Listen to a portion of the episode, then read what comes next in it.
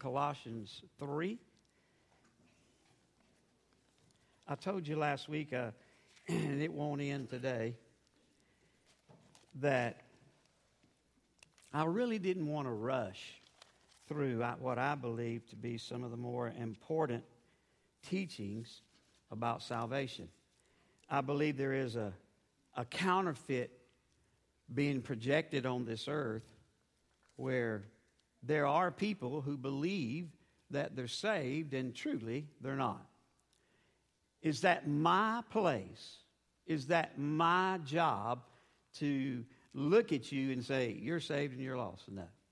I told you last week that that will be done in the, the separation between the wheat and the tares.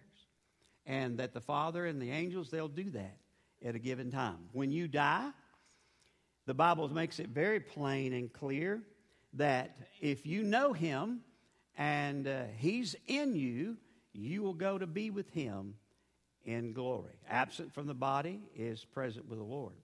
My concern is that you understand not only that you're saved, but that you're your position in Christ. Because so often, I believe that we have so many different beliefs coming at it that because we don't really understand what Jesus really did do. Now, you can believe anything you want to believe. I'll listen to it.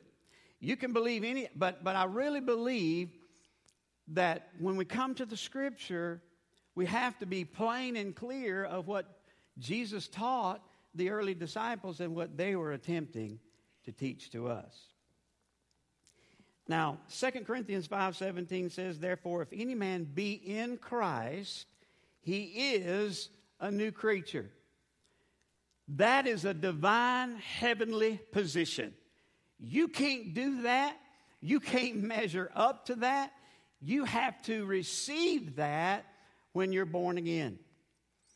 He says, Old things are passed away. Now, that, those old things could be your old sinful way of living, but I really believe what he's speaking here is the nature that you and I received when we were born was Adam's nature.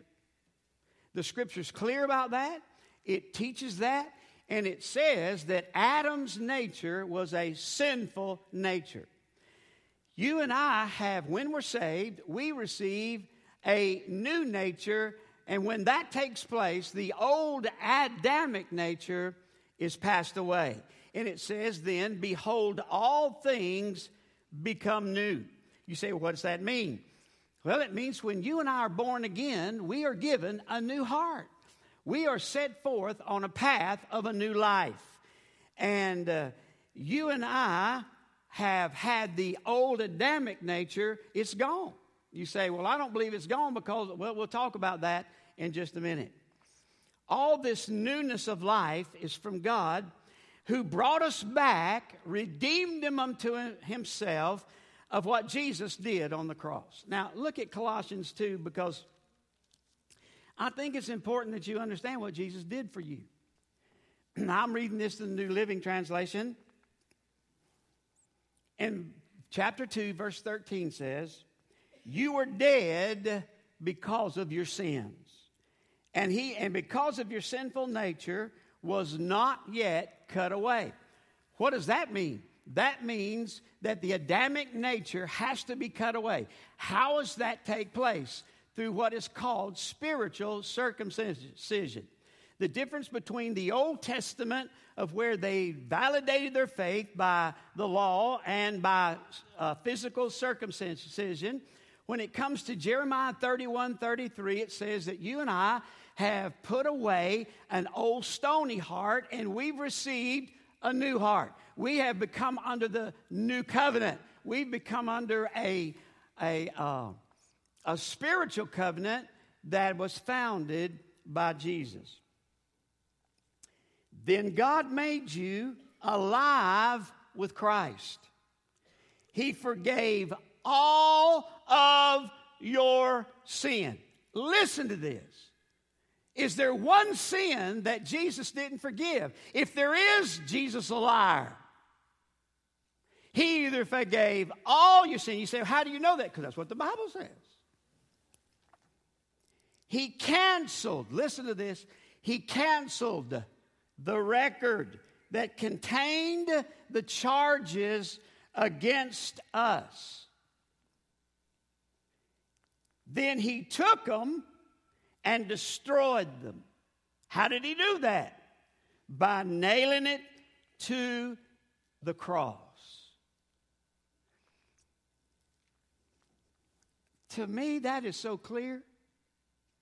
But some folk have a difficult thing. They just don't understand that. Because Jesus has canceled past sins, present sins, and future sins, what's that mean? He's forgiven all of them. Even the ones that you're going to commit today and tomorrow and the ones before he comes, they're forgiven. Now I'm talking about John 3:16. For God so loved the world that he gave his own begotten son that whosoever believeth in who?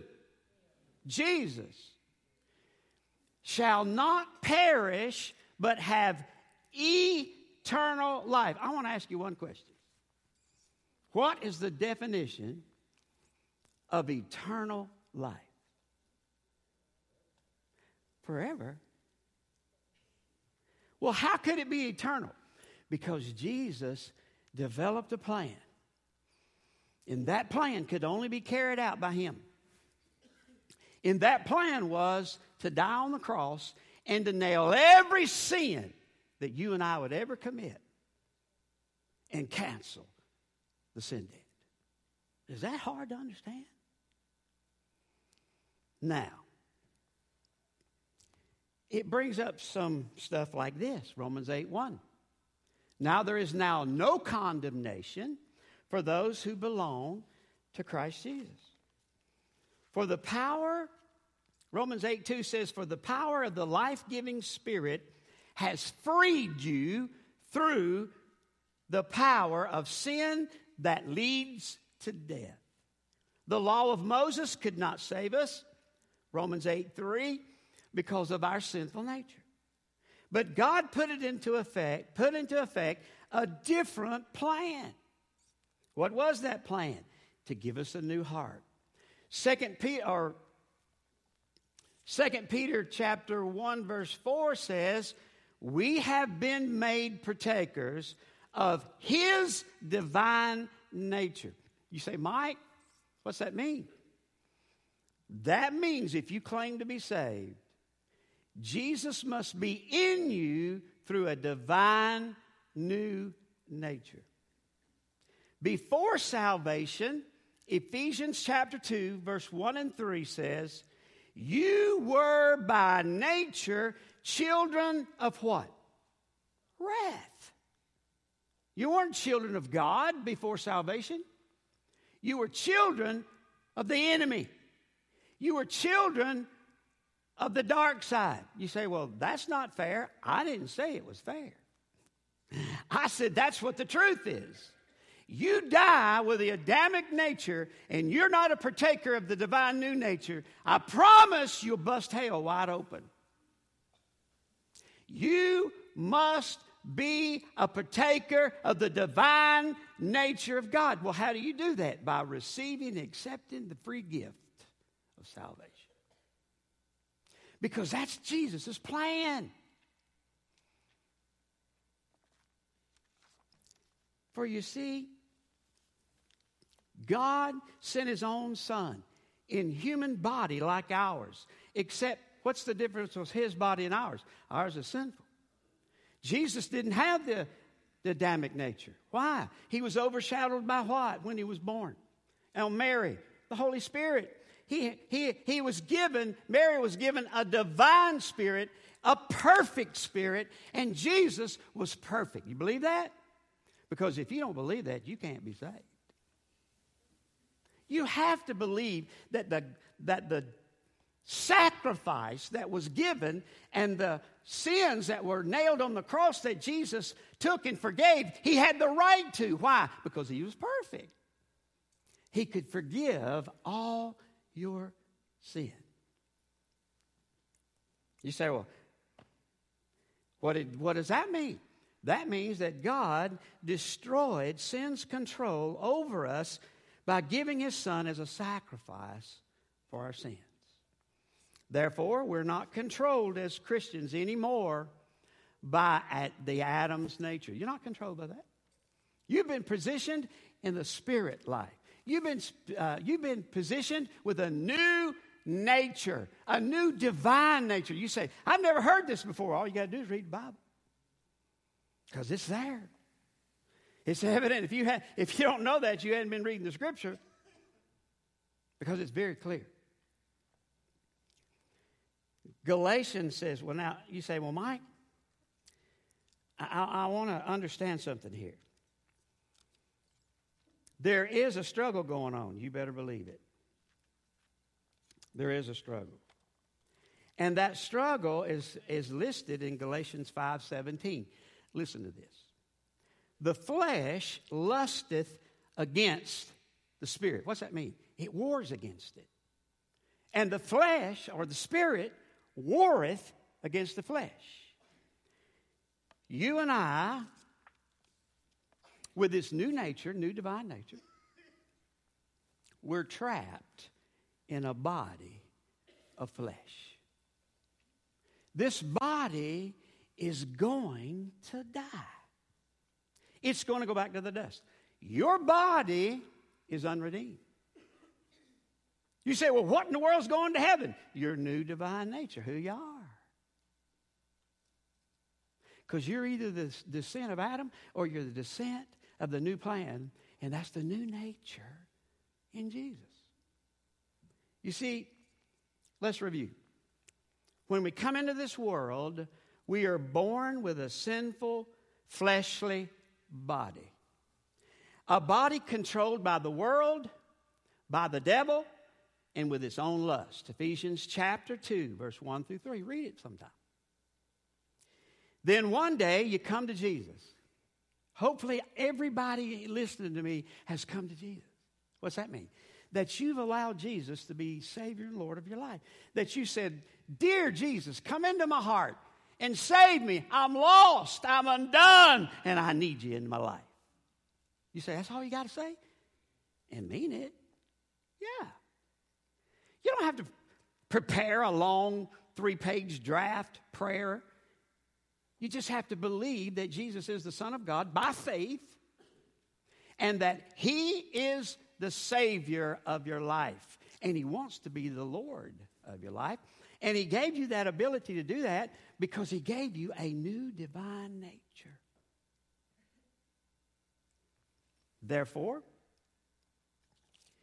why do we have difficulty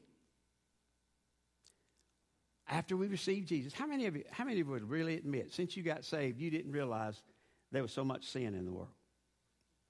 And you know what? I hear this all the time. Man, I just give my heart and life to Jesus. I feel like a dog.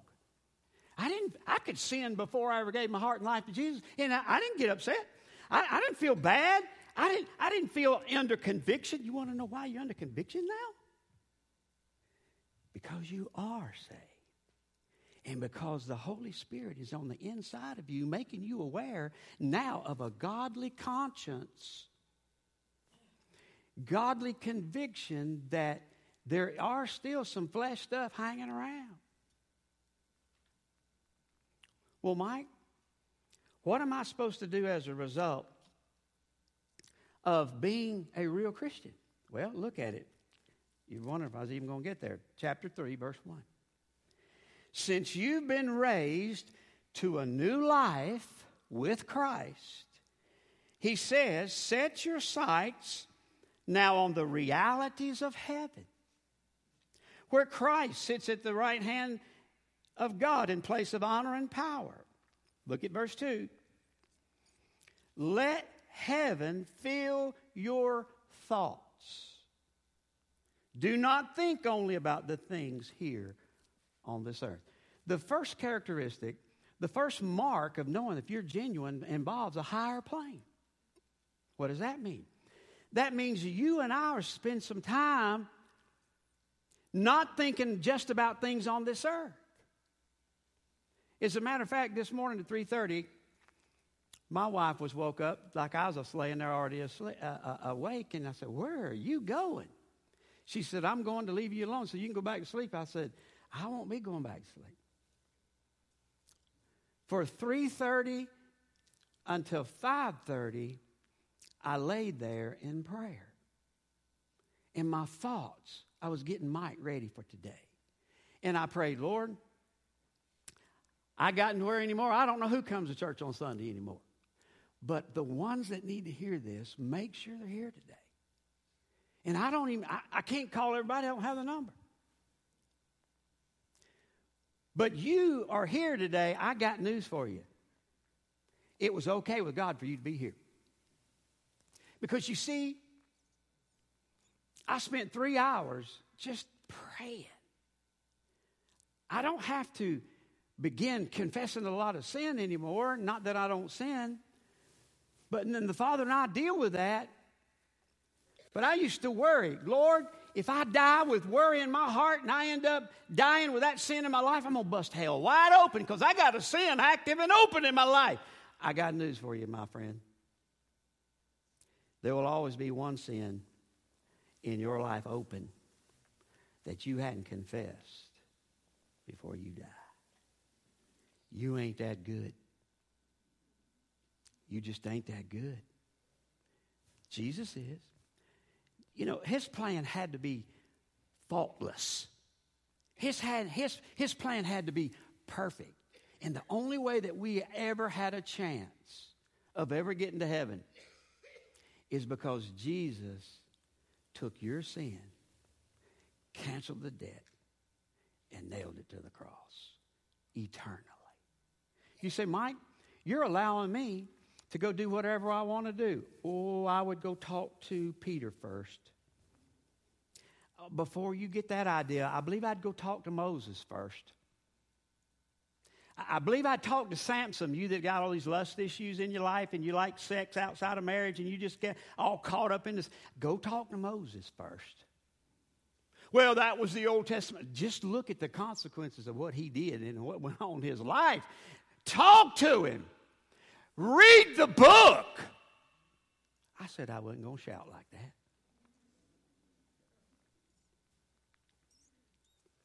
What does this all affect in, when, when it comes to the scriptures? Well, verse 1 and 2 talks about that we have new heavenly desires.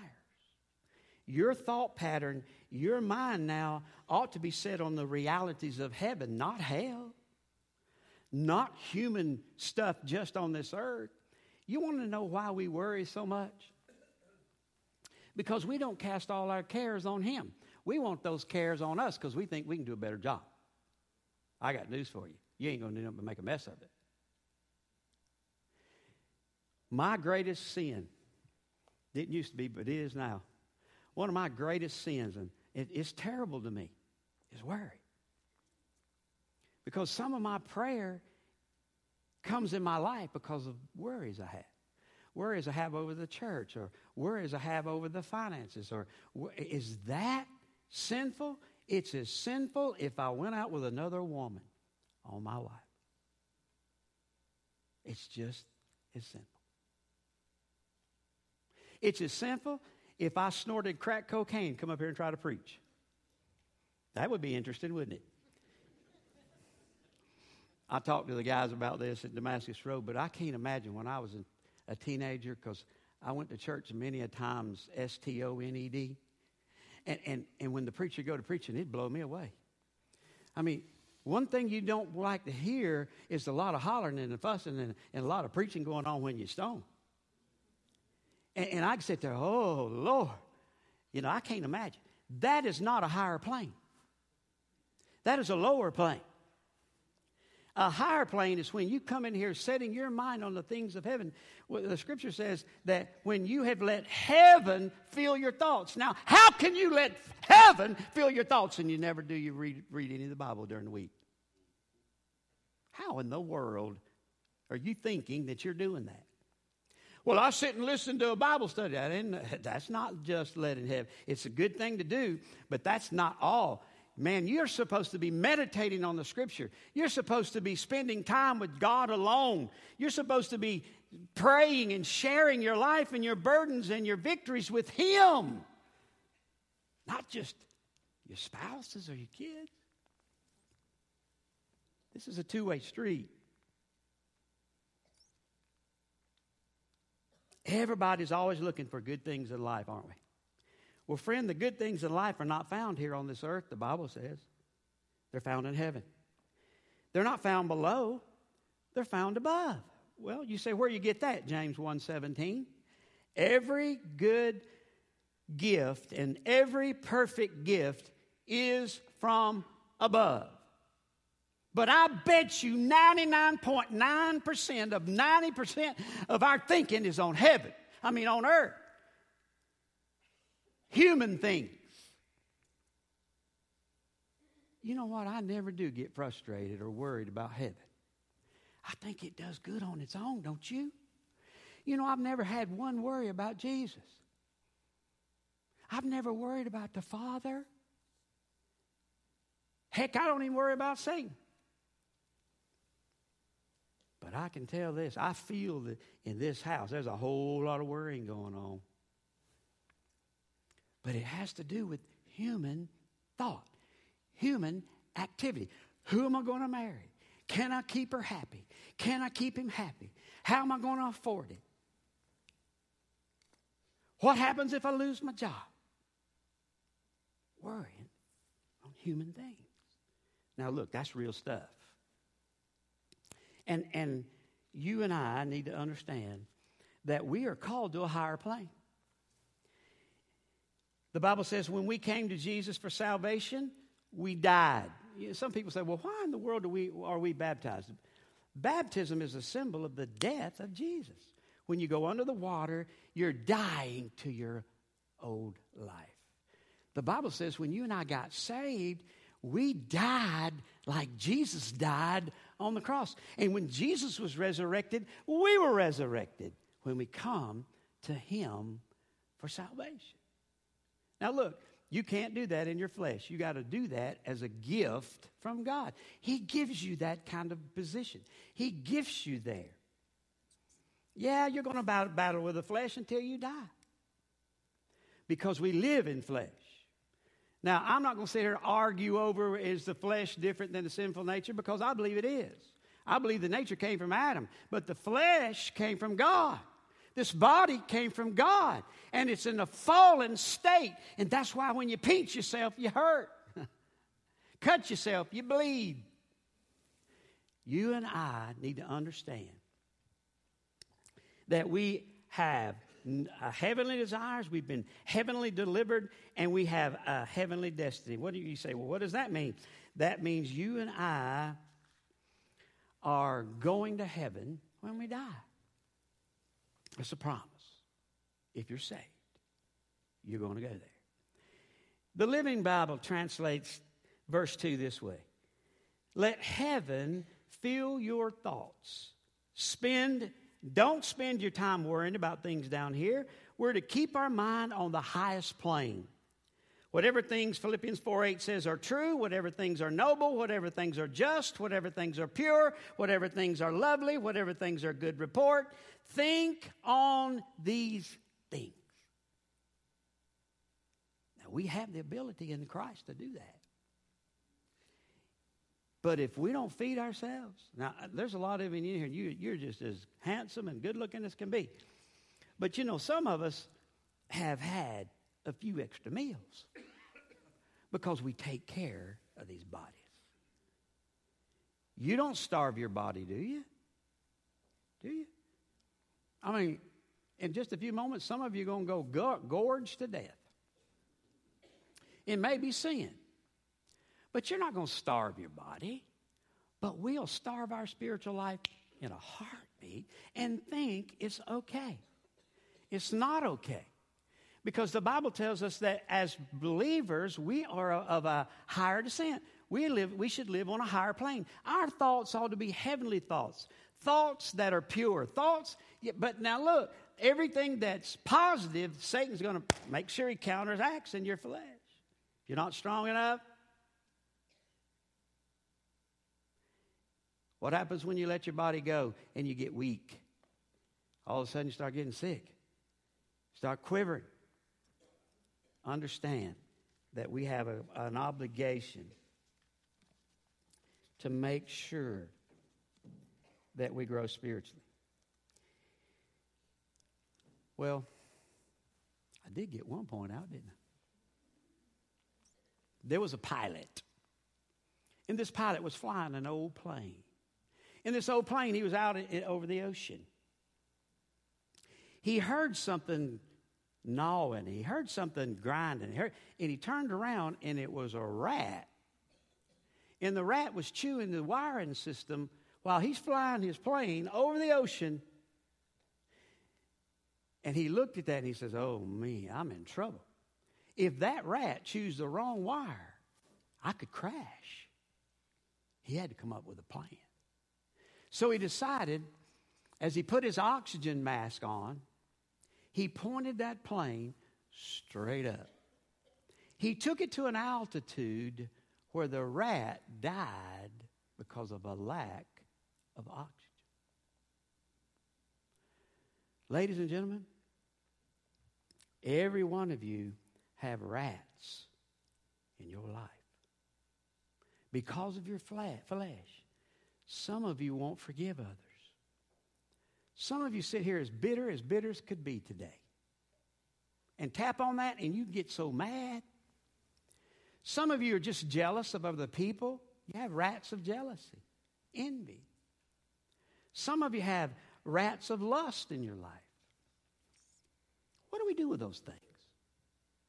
What do we do? You go straight up. You point. Doesn't is is this true that a compass always points north? Well, you know what? If you're a genuine believer, we should always point up. Shouldn't we?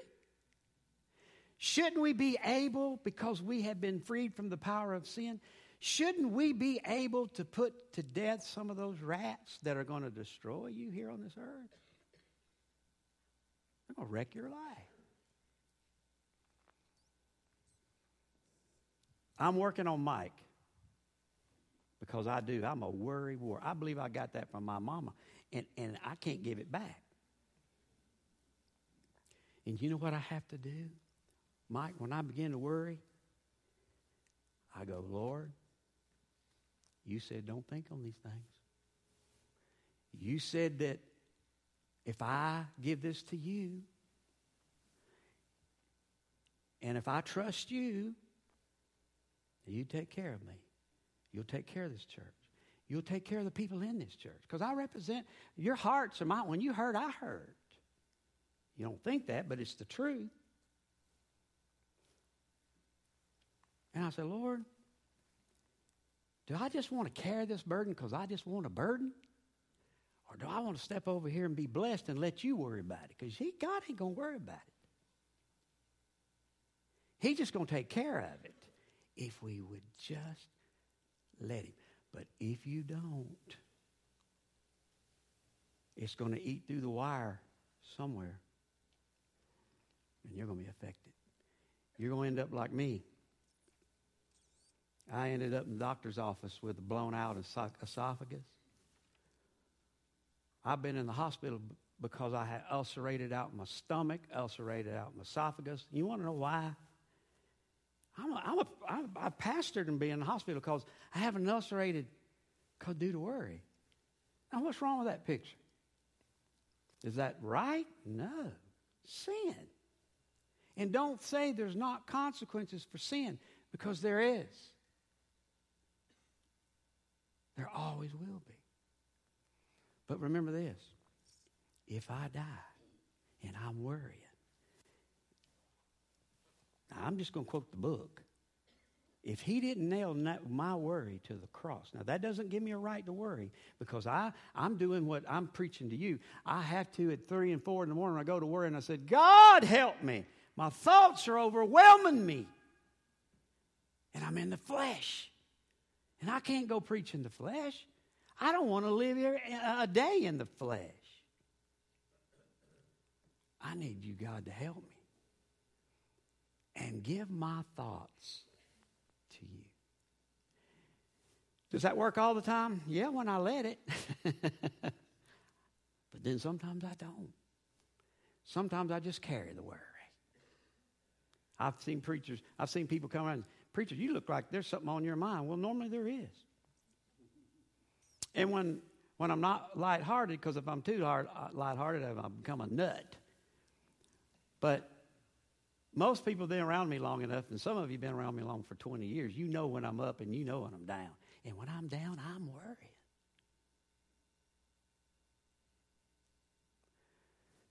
I have to practice this to keep and keep my sanity. And you better keep it as well.